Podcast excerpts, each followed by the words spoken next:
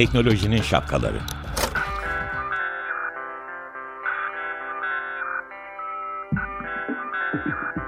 Bilgi ve iletişim teknolojileriyle güvenli ilişki için Banu Zeytinoğlu, Murat Lostar, teknolojinin tüm renklerini, siyah, beyaz, mavi, kırmızı şapkalarını konuşuyor.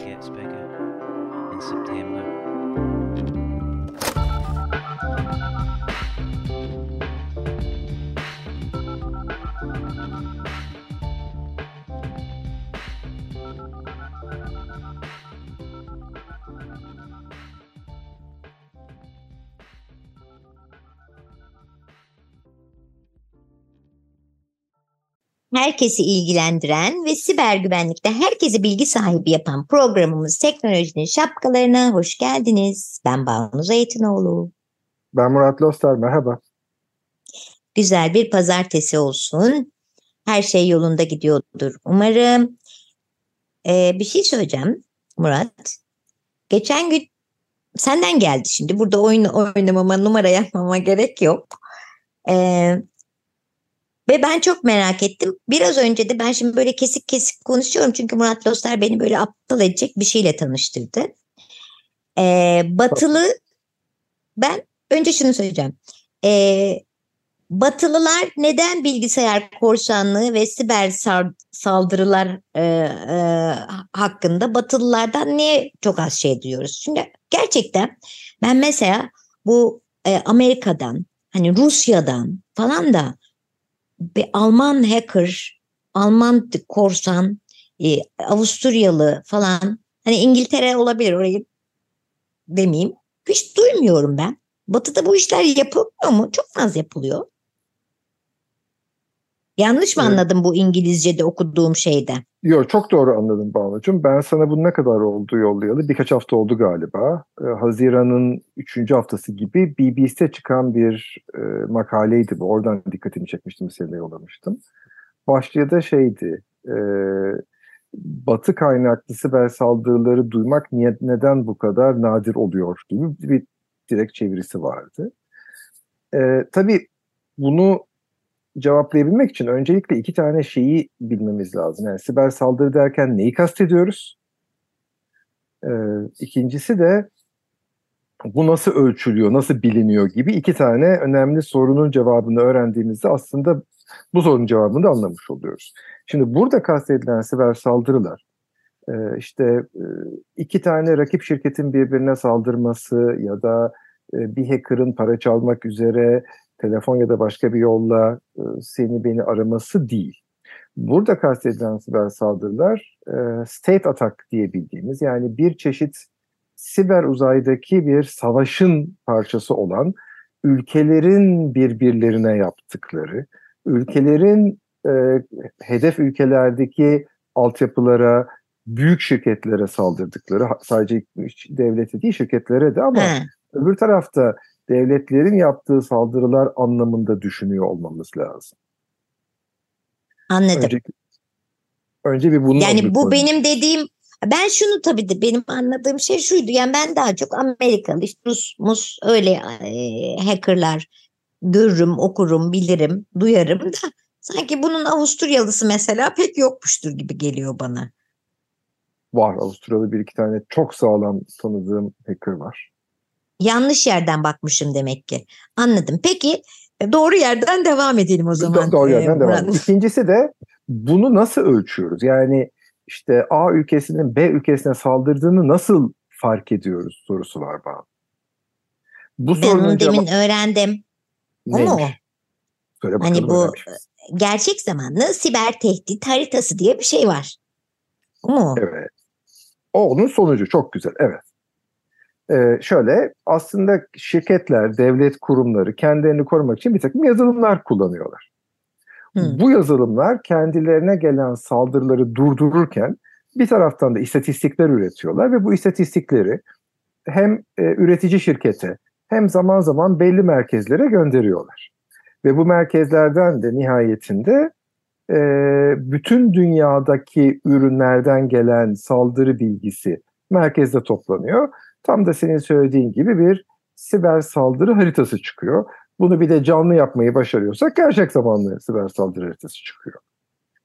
Ee, şimdi e, batılı ülkelerin yaptığı saldırıları neden görmüyoruz? Önce şunu söyleyeyim. Batılı ülkelerin birbirlerine yapmış olduğu saldırıları görüyoruz. Amerika Birleşik Devletleri'nin İngiltere'ye, işte Yunanistan'la işte e, İngiltere arasında şu an sen kaydı yapmadan önce birlikte bakmıştık. Yoğun bir saldırı vardı. Hem de iki yön yani İngiltere ve Yunanistan biraz karşılıklı birbirleriyle uğraşıyorlardı e, bu kaydı yaptığımız sıralarda.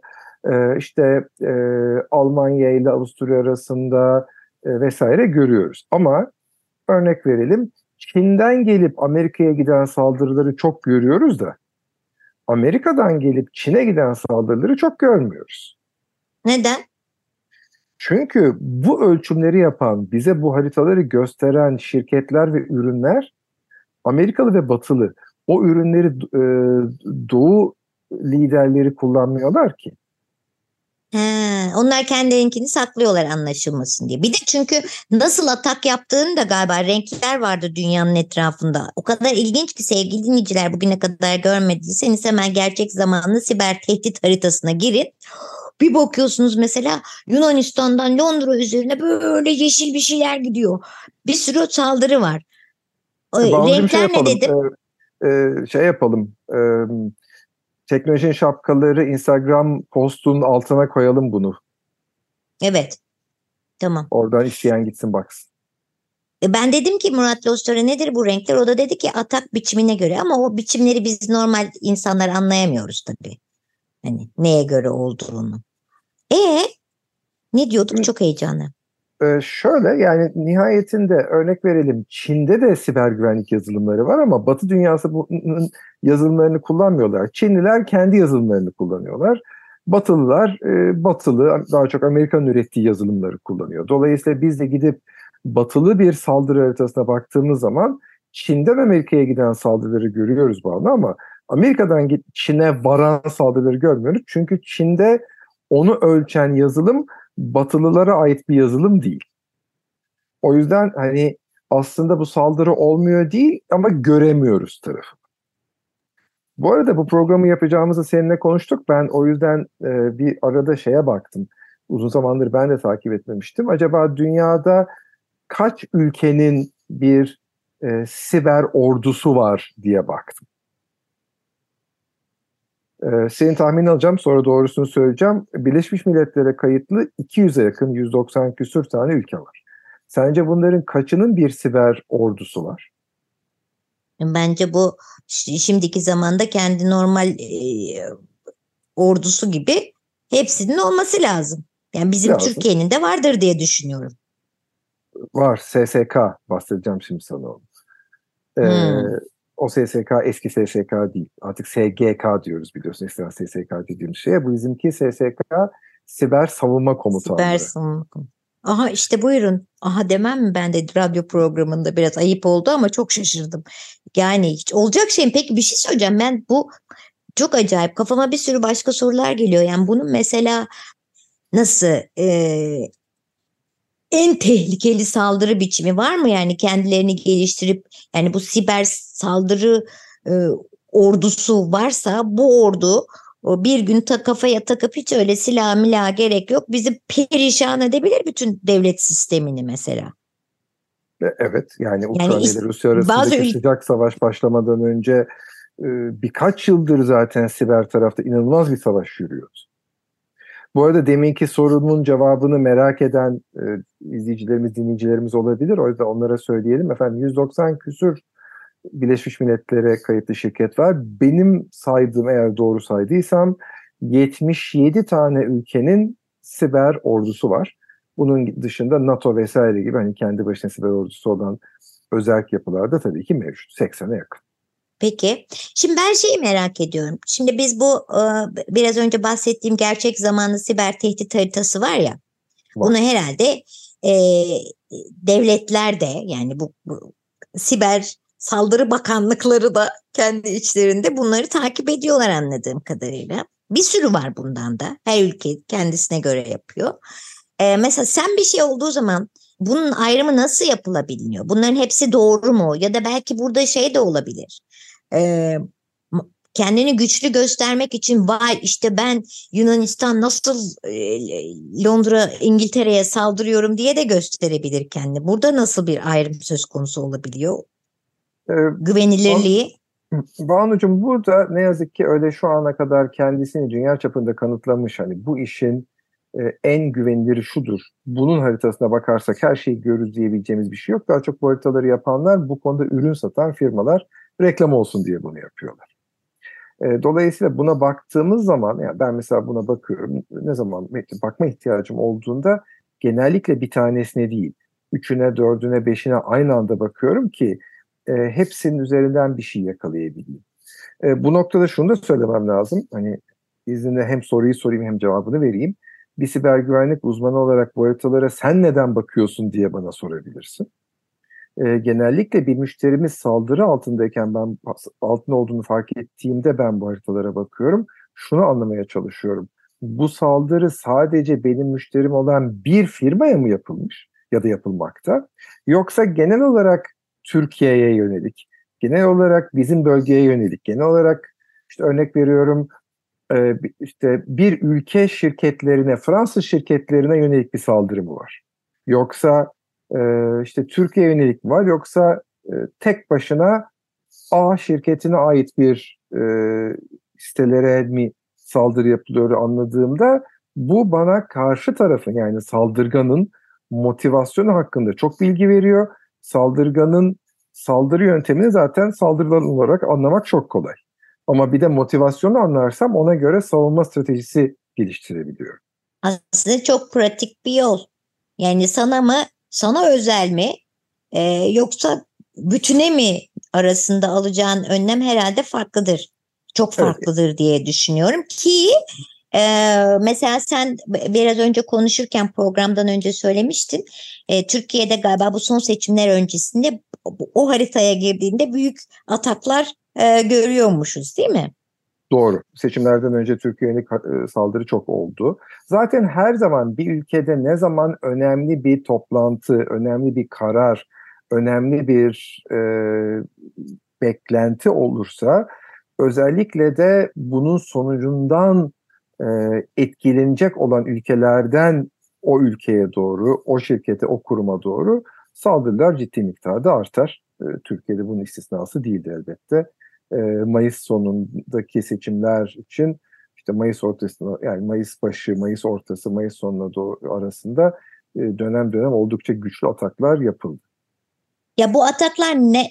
Şimdi şöyle bir müzik arası verelim ama bu ataklar yapılıyor da ne oluyor? Yani örnek verelim. Yani bu tür güçlü ataklar yapıldığında örneğin Ukrayna Rusya arasında bu oldu bize yapıldığında şu oldu gibi e, örnekler verelim bence. O zaman belki o haritaya eğer merak edip girdiğimizde o atakların en azından örnekle nelere yol açabileceğini e, dinleyicilerimize aktarmış oluruz diyorum.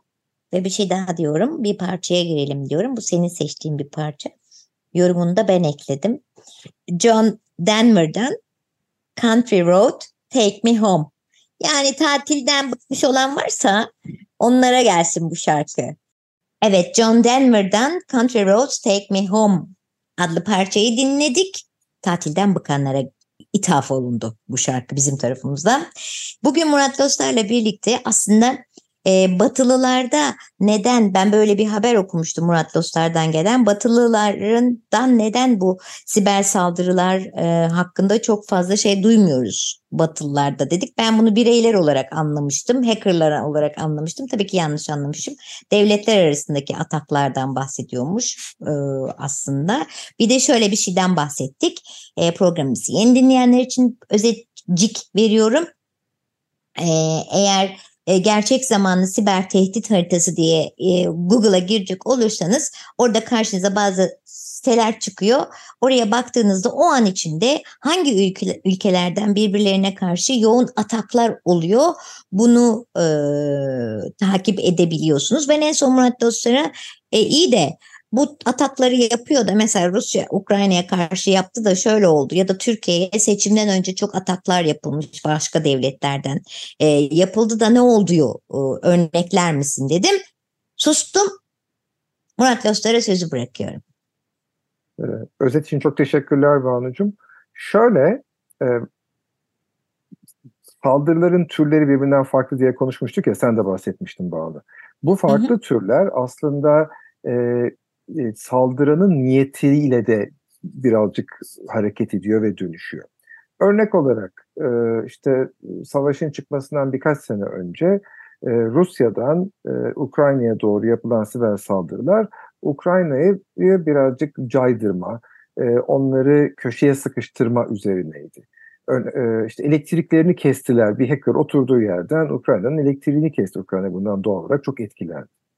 Bu tip saldırılar oluyor. Direkt zarar vermek üzerine diye kısaca özetleyebiliriz. Bir başka saldırı türü bir takım verileri çalmak yönünde oluyor. Fakat veri çalan saldırılar daha sessiz oluyor. Burada da hani e, böyle aksiyon filmlerinde e, böyle blockbuster filmlerde de görürüz. İşte bizim adamımız e, kapıdan girmeden önce arka tarafa bir yere bir tane saati bomba ya da bir şey yerleştirir. O patlar e, bütün güvenlik askerler sağ tarafa doğru koşar. O sol taraf oysa bizim adamımız sol tarafta gizlenmiştir. Soldan hop içeriye sızı verir. Bu tip saldırıların bir kısmı aslında hedef şaşırtmak, hmm. insanların dikkatini dağıtmak amaçlı yapılıyor. Ee, sen, sen elektrik gibi, kesintisine e, konsantre olurken o öbür taraftan başka bir şey mesela bir şifre alıveriyor mesela. Ya, bankadan bir şey yapıveriyor gibi. Ee, yani bu anlamda bir hedef şaşırtma için kullanılabiliyor. Ee, bir başka türü bunların hiçbirisi değil. Ee, biraz savaş oyunu gibi diye düşünebilirim. Ee, bugün Türkiye'de e, ya da Yunanistan'dan ya da bir başka komşumuzdan bir tabur asker çıksa e, ve bizim sınırlarımızdan girse içeriye bir iki çatışma olsa sonra geri dönseler bu dünya çapında büyük bir olay olur öyle değil mi? Oysa evet. bunun aynısını e, Türkiye'den e, bir komşu ülke ya da bir komşu ülkeden Türkiye'ye bir siber saldırı her gün oluyor. Kimse bunu bir halkı galyana getirecek bir savaş sebebi hadi arkadaşlar gömdüğümüz silahlarımızı çıkartıyoruz Allah Allah sesleriyle saldırıyoruz diye bakmıyor. Dolayısıyla bu bir miktar e, güreşteki elense çekmek gibi karşı tarafın gücünü, yetkinliğini anlamak, kendi yaptığı şeyleri test etmek için de bu tarz saldırılar zaman zaman yapılıyor. İyi de bu işin nükleer silahı yok mu? Yani muadili. Şimdi herkes birbirine böyle biraz da cahiliz ya. Anlamıyoruz da ondan belki de çok önemli ataklar oluyor. Biz onun e, başımıza neler açacağını 5 yıl sonra bilmiyoruz belki de ondan üstümüzü başımızı parçalayıp panik olmuyoruz. Ya da bunun çok büyük boyutu mesela bütün elektriği kesmesi bir nevi e, onun bir anlık büyük silahı olmuş oluyor küçük. Doğru. E, hatırlarsın yıllar önce e, Suriye'deki itilaf sırasında e, Türkler e, Rus bir savaş uçağını düşürmüştü. Hmm, Ondan evet. bir hafta on gün kadar sonra e, Türkiye çok ciddi birkaç gün farklı farklılaşarak devam eden siber saldırıya uğradı ve bunların bir kısmında Türkiye'deki en büyük bankaların bir kısmı çalışamaz hale geldi. Hmm, evet, tabii. Hem bankacılık işlemi yapılamadı, hem e, bir, hele bir, bir şeyde bir bankada post cihazları bile çalışmadı. Yani kredi kartı operasyonları bile aksadı, sekteye uğradı. Yani bu senin az önce söylediğin hani siber dünyadaki saldırıların atom bombasının karşılığı gibi düş olabilir. Ee, ee, bir de o zaman centilmence davranılıyor aslında. Yani, yani şu anda. ya ya da aslında şöyle bir şey de var bilmiyorum saçmalıyor olabilirim ama hani bu kadar insan öleceğine böyle siber siber saldırıları olsa da işte ne olacaksa olsun yani. Oraya gidip asker silah öldür falan yine tabii onun arkasında başka şeyler var. Tamam konuyu değiştirmiyorum. Buyurun. Yani e, yani siber saldırıda insan ölmüyor mu? E, evet bu kadar çok ölmüyor en azından şimdilik ama ekonomiyi çok etkileyebiliyorsun, paracı alabiliyorsun. Hani hakikaten bir başka ülkeye zarar verebiliyorsun. E, bir de bunu yapan saldırganlar sadece ilgili ülkenin saldırganı olmak zorunda da değil. Yani bu dünyanın da paralı askerleri yok biraz düşük oldu. paralı orduları var. Yani parayı bastırıyorsun. E, senin kendi elemanların bile değil, bambaşka bir ülkeden saldırı oluyor. Çünkü siber dünyanın en önemli becerisi karşındaki saldırı yapan kişiyi göremiyor olmak.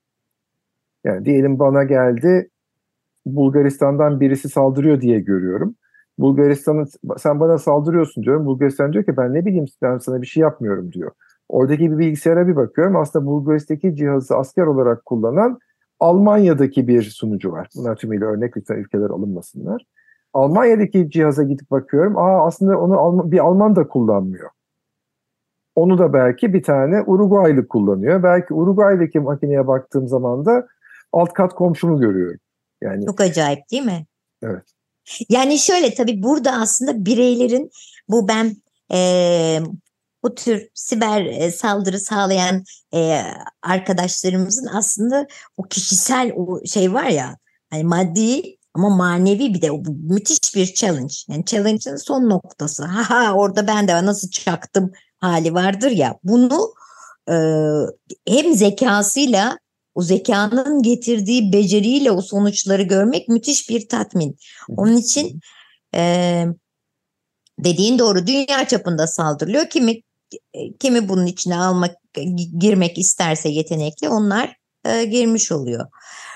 E bunların önlemlerini konuşamayacağız. Çünkü saldırıların nereden nasıl geleceğini bilmediğimiz için saldırıların çeşitleri oluşunca biz ancak e, önlem alabiliyoruz bildiğim kadarıyla. Ay bu da oldu bunu hemen alalım diye değil mi? Ee, Öyle mi? Bir iki cümle söylemek istiyorum izin verirsen savunma tarafı içinde. Bireysel olarak çok yapacak bir şey yok. Bunu zaten ülke çapında söylemek gerekiyor. Bir işte Siber Savunma Komutanlığı'ndan Ankara'daki bahsetmiştim Türkiye için. Ee, e, unutmayalım ki saldırıya uğrayanlar sadece ülkenin hani normalde askeri bir savaş olsa işte bir taraftaki bir ülkenin askerleri öbür ülkenin askerleri çatışacak öyle değil mi? Oysa burada e, şirketler de saldırı kurbanı oluyor. Bir başka ülkenin saldırısının kurbanı oluyor. Burada hemen her ülkede yapıldığı gibi Türkiye'de de e, kritik sektörler listesi belirlendi. Enerji, hmm. finans, ulaşım ve benzeri. Çünkü enerjinin Türkiye'de durumu, enerjinin sadece devlet tarafından sağlanmıyor ki Türkiye'de. Özel sektörde de şey var. Tabii. Çok miktarda enerji var. Dolayısıyla devlet dedi ki enerji ve diğer saydığım saymadıklarım da var. Kritik sektörler benim şeydir. Ey şirketler sen eğer bu sektörde faaliyet gösteriyorsan şöyle şöyle böyle böyle yaptığına emin olmalısın gibi bir takım çalışmalar oluyor. Zaman zaman tatbikatlar oluyor. Anladım. Bu konuyu zaten arada bir konuşmaya devam edeceğiz. Çünkü zaten konumuz bu. Ama çok güzel oldu. Çok teşekkür ederim. Zamanımız bittiği için şöyle bir kısa özet yapamadım. Yapamayacağım. E baştan dinleyiverirsiniz podcastimizden. Haftaya tekrar yeni bir konuyla sizinle buluşana kadar nasıl kalıyorsunuz? Hoş kalıyorsunuz. Hoş kalın. Güzel günler.